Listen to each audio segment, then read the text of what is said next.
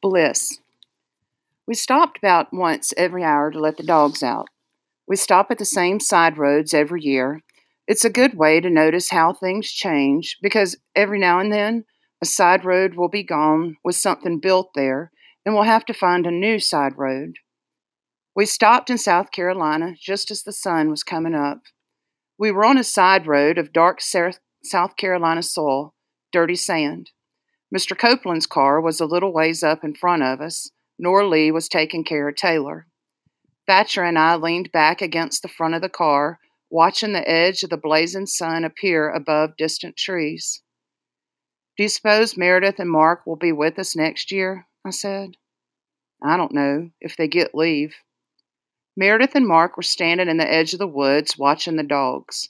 Meredith had a tennis ball he was throwing into the woods, and the dogs would fetch it. They were beautiful white pointers with brown or black spots and freckles Nick, Sam, Joe, and Sailor. Joe belongs to Mark, and the rest are Mr. Copeland's. Well, I hope they'll have lots of leave time, I said. What? said Nora Lee, walking up. She's fifteen, wearing glasses, in that awkward stage of puberty and gangly legs which will soon change into fluid beauty and grace. Meredith and Mark, I hope they'll be able to make the trip with us next year. I think it's stupid they're going in the first place. It's not stupid, said Thatcher. How would you feel without the United States Army? It would be all right with me, said Nora Lee. No, it wouldn't. That's stupid, Nora Lee. This day and age, you don't have an army, somebody'll take you over. Not the Vietnamese, I said. Yeah, but you don't ever know. Nobody knew Hitler was such a big deal when he started out. You can't take the chance. You got to have a military arm. Why ain't you going then? asked Nora Lee. You know why I ain't going. Taylor. And I'm too old. Load 'em up, called Mr. Copeland. Nora Lee. I love babies. I love to babysit but I can't stand riding anywhere in the car with Papa. He reads all the signs out loud, for one thing, and then when we stop somewhere, he tries to be cute with the waitress and bores her to death. These dogs get on my nerves, too. They sniff my crotch. But Bliss lets Taylor ride with me, and I love taking care of him. He's real easy to get along with. There's only one place so far that I won't go back to babysit the Parkers. They've got three children, and their house is the biggest mess I have ever seen, and they don't even have sheets on the beds, and they didn't pay me nothing hardly. My favorite thing about Florida is Silver Springs. The rest of it is boring. It's just hunt, hunt, hunt.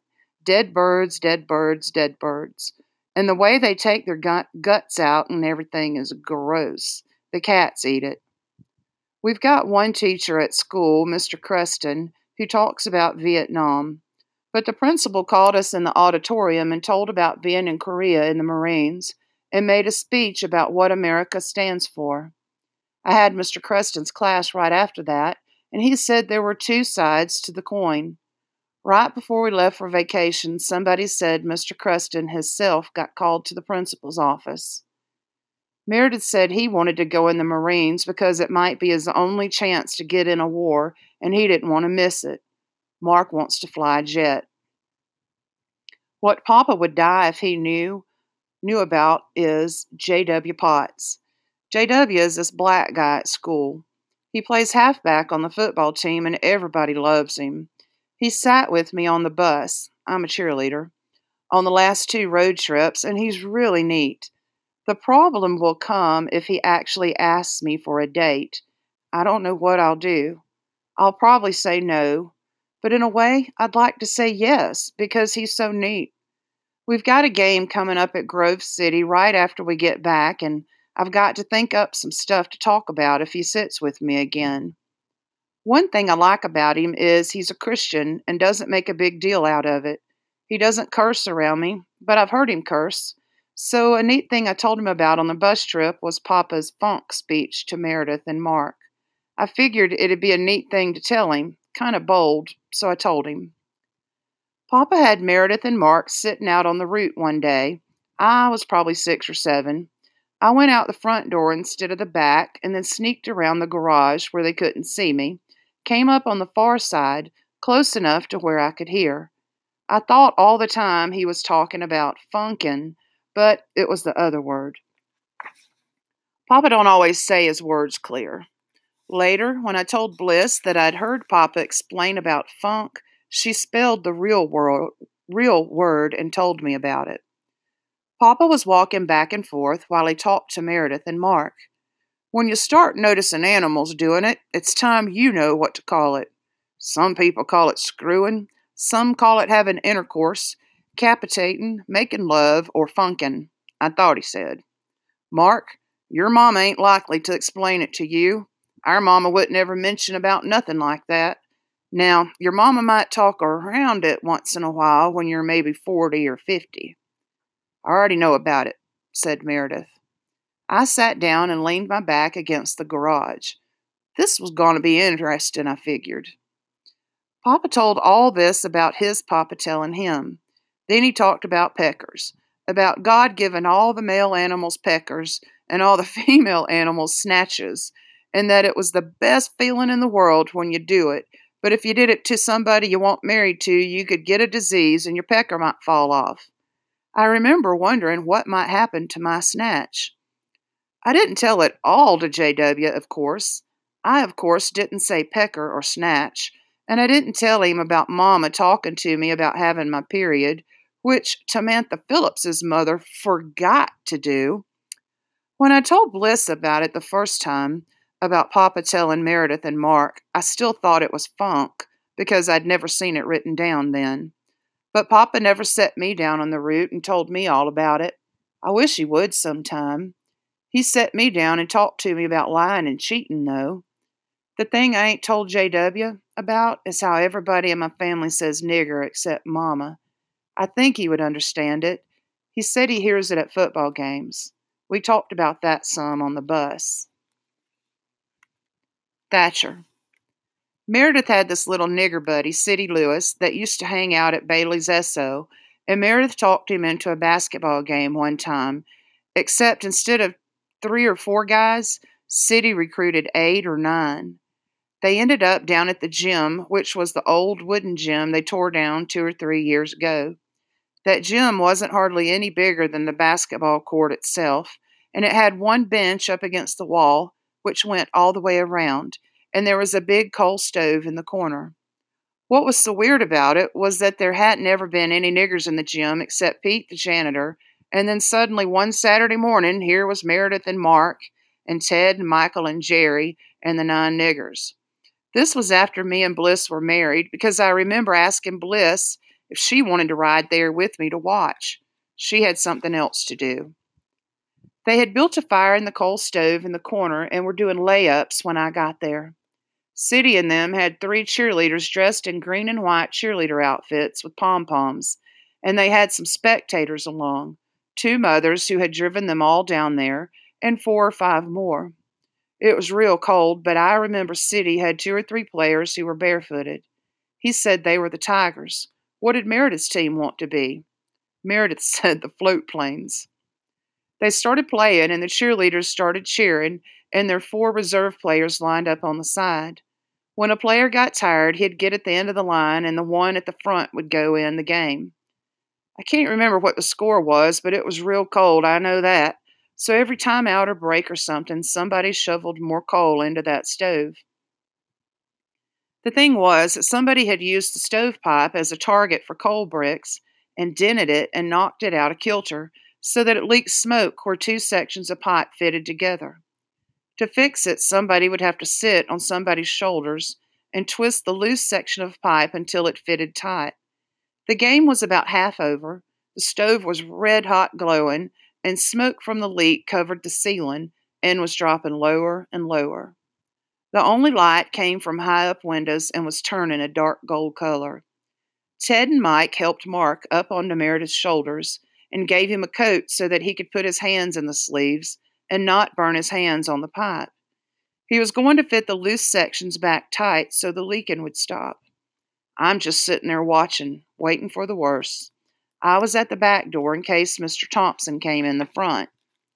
Mark had his hands in the sleeves like he was putting the jacket on backwards, up on Meredith's shoulders, the sleeves drooping over his hands. About the time Mark got hold of the pipe, Meredith touched his knee against the red hot stove and jerked and hollered. Meredith lost his balance, and it looked like when you hold a baseball bat on the tips of your fingers, but it falls anyway. Meredith tried to get back under him, but it was too late. When Mark fell, he grabbed and took the whole pipe down with him. Only one section of pipe was left in the stove, and the black smoke roared out like out of a train. Everybody started doing different things then. Meredith got the shovel, knocked open the stove door, and started shoveling out red hot coals and throwing 'em out the gym door. I stood up. Black smoke was rolling down the back wall, and the big black cloud was lowering. Meredith was dropping hot coals out of the shovel onto the floor, and Mark was kicking 'em out the door. Somebody got a fire extinguisher from somewhere and started spraying in through the door on the hot coals. That made more smoke than ever come out the short pipe and the stove door. You could see coal dust dropping from the air like it was sifting through somebody's hands. The bottom of the cloud was just about at everybody's heads, and Meredith's face was as black as City's. There was no choice but to leave. You couldn't see the goals. We just closed the door and left. I looked back at the gym, and smoke was seeping out through cracks in the boards and out the top corners of the door in two little black, upward flowing rivers and sort of billowing out under the roof overhang.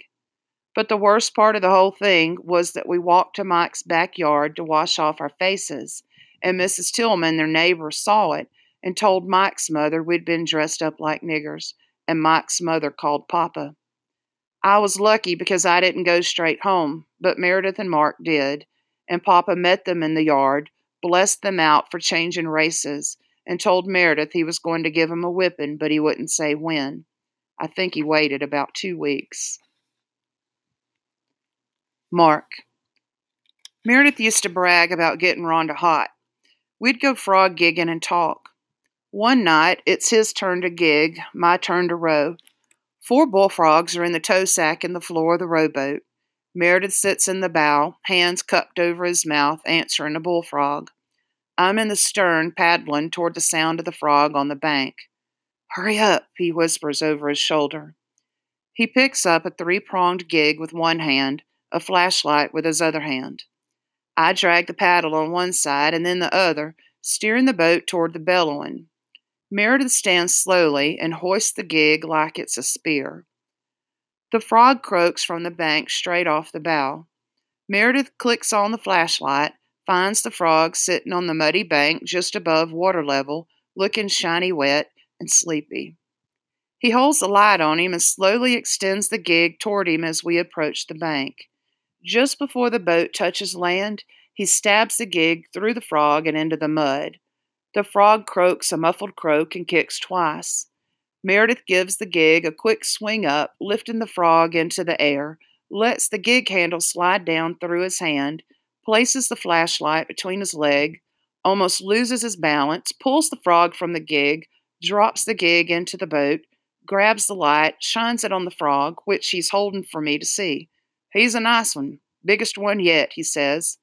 Not as big as the last one, bigger. He turns around, keeping his balance, picks up the tow sack, and drops the frog in with the others. Let's go fry some frog legs, he says. Yeah, I'm hungry. Meredith balances the cast iron frying pan on two small logs at the end of the fire and, with a stick, pushes several coals and small pieces of burning wood under it.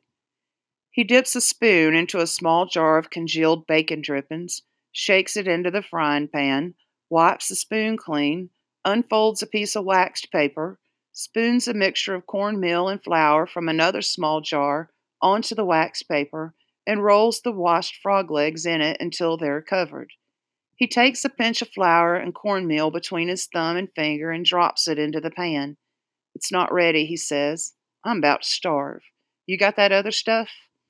In the knapsack. Is it time? Put it in that pan, the beans, and put it on the fire on the other side there, like I got this. I get out the can of pork and beans, open 'em, pour 'em into a pan, and place the pan at the edge of the fire.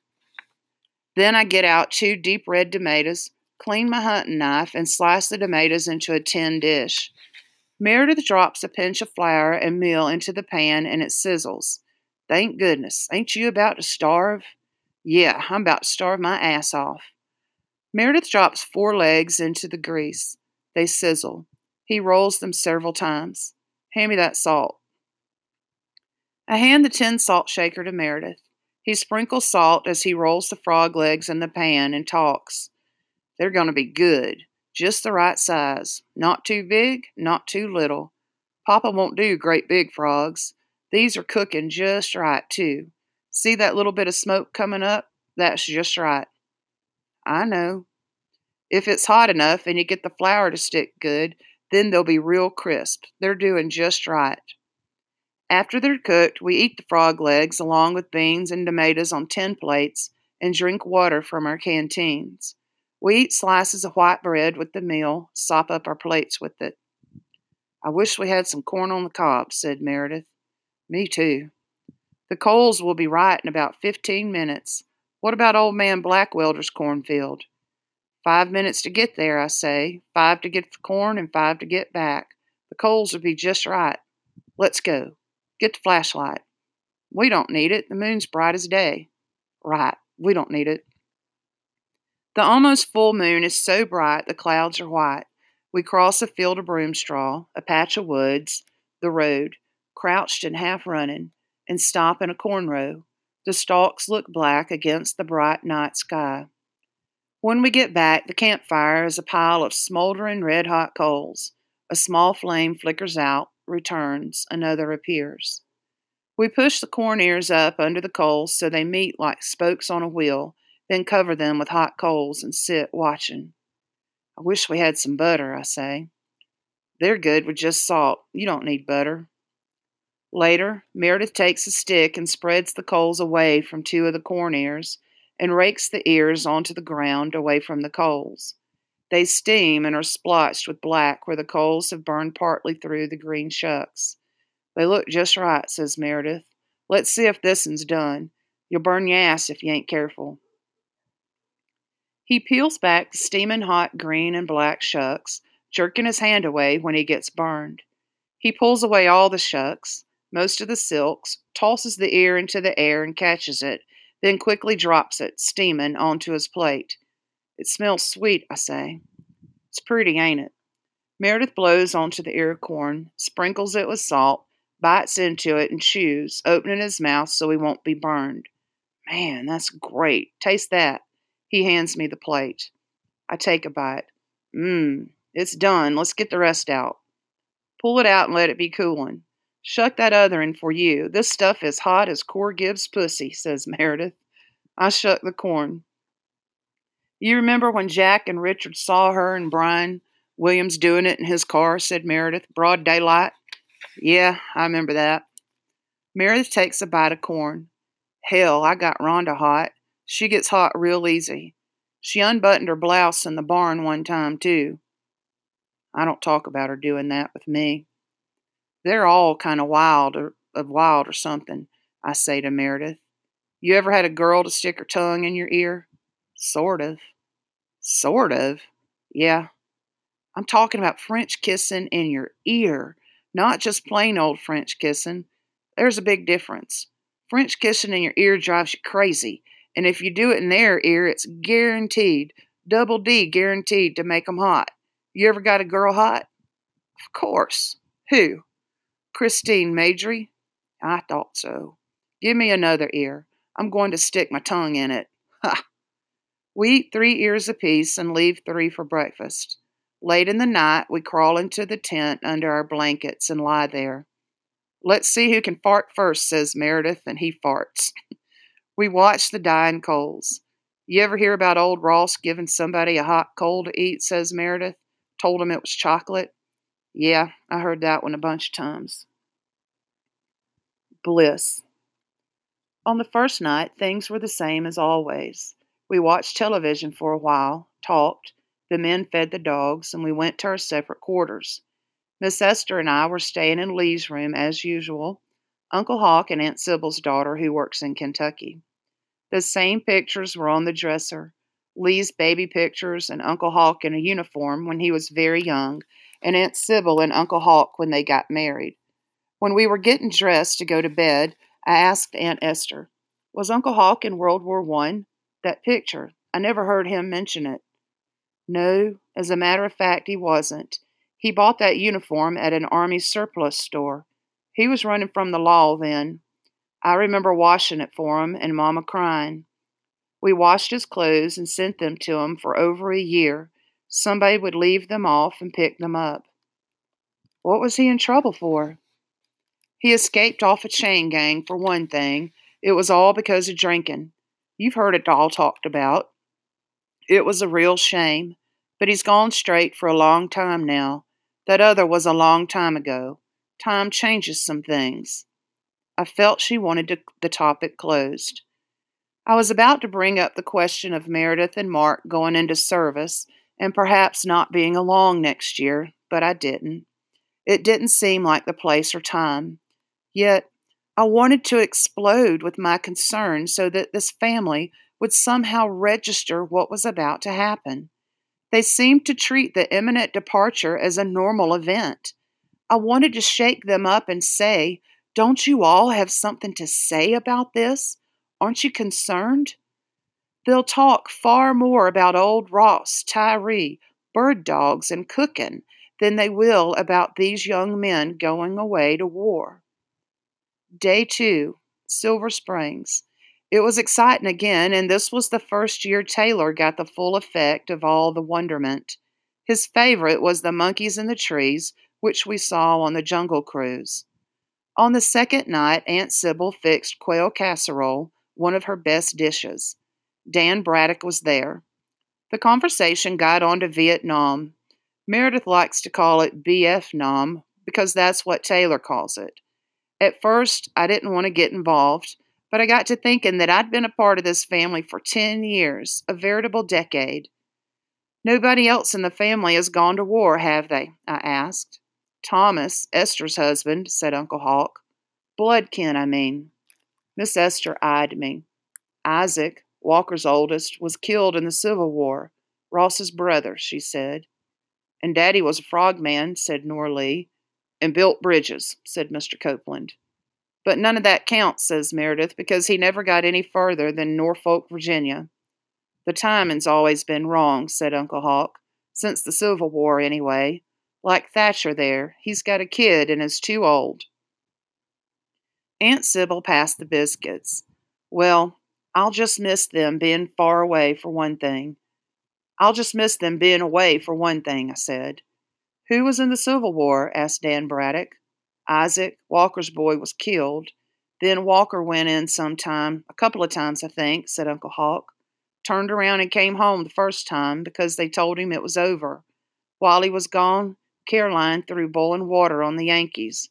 Did you ever hear about that, Frances? Rhonda. I mean, Rhonda. Excuse me, honey. It was Frances last year, wanting it, Meredith. You lie, Uncle Hawk. Anyway, Caroline threw boiling water on the Yankees. What? What did she do that for? asked Rhonda. She was mad. They stole her meat and was sitting around in the front yard eating it. I'd have been afraid they might have killed me if I'd done that. She wasn't afraid.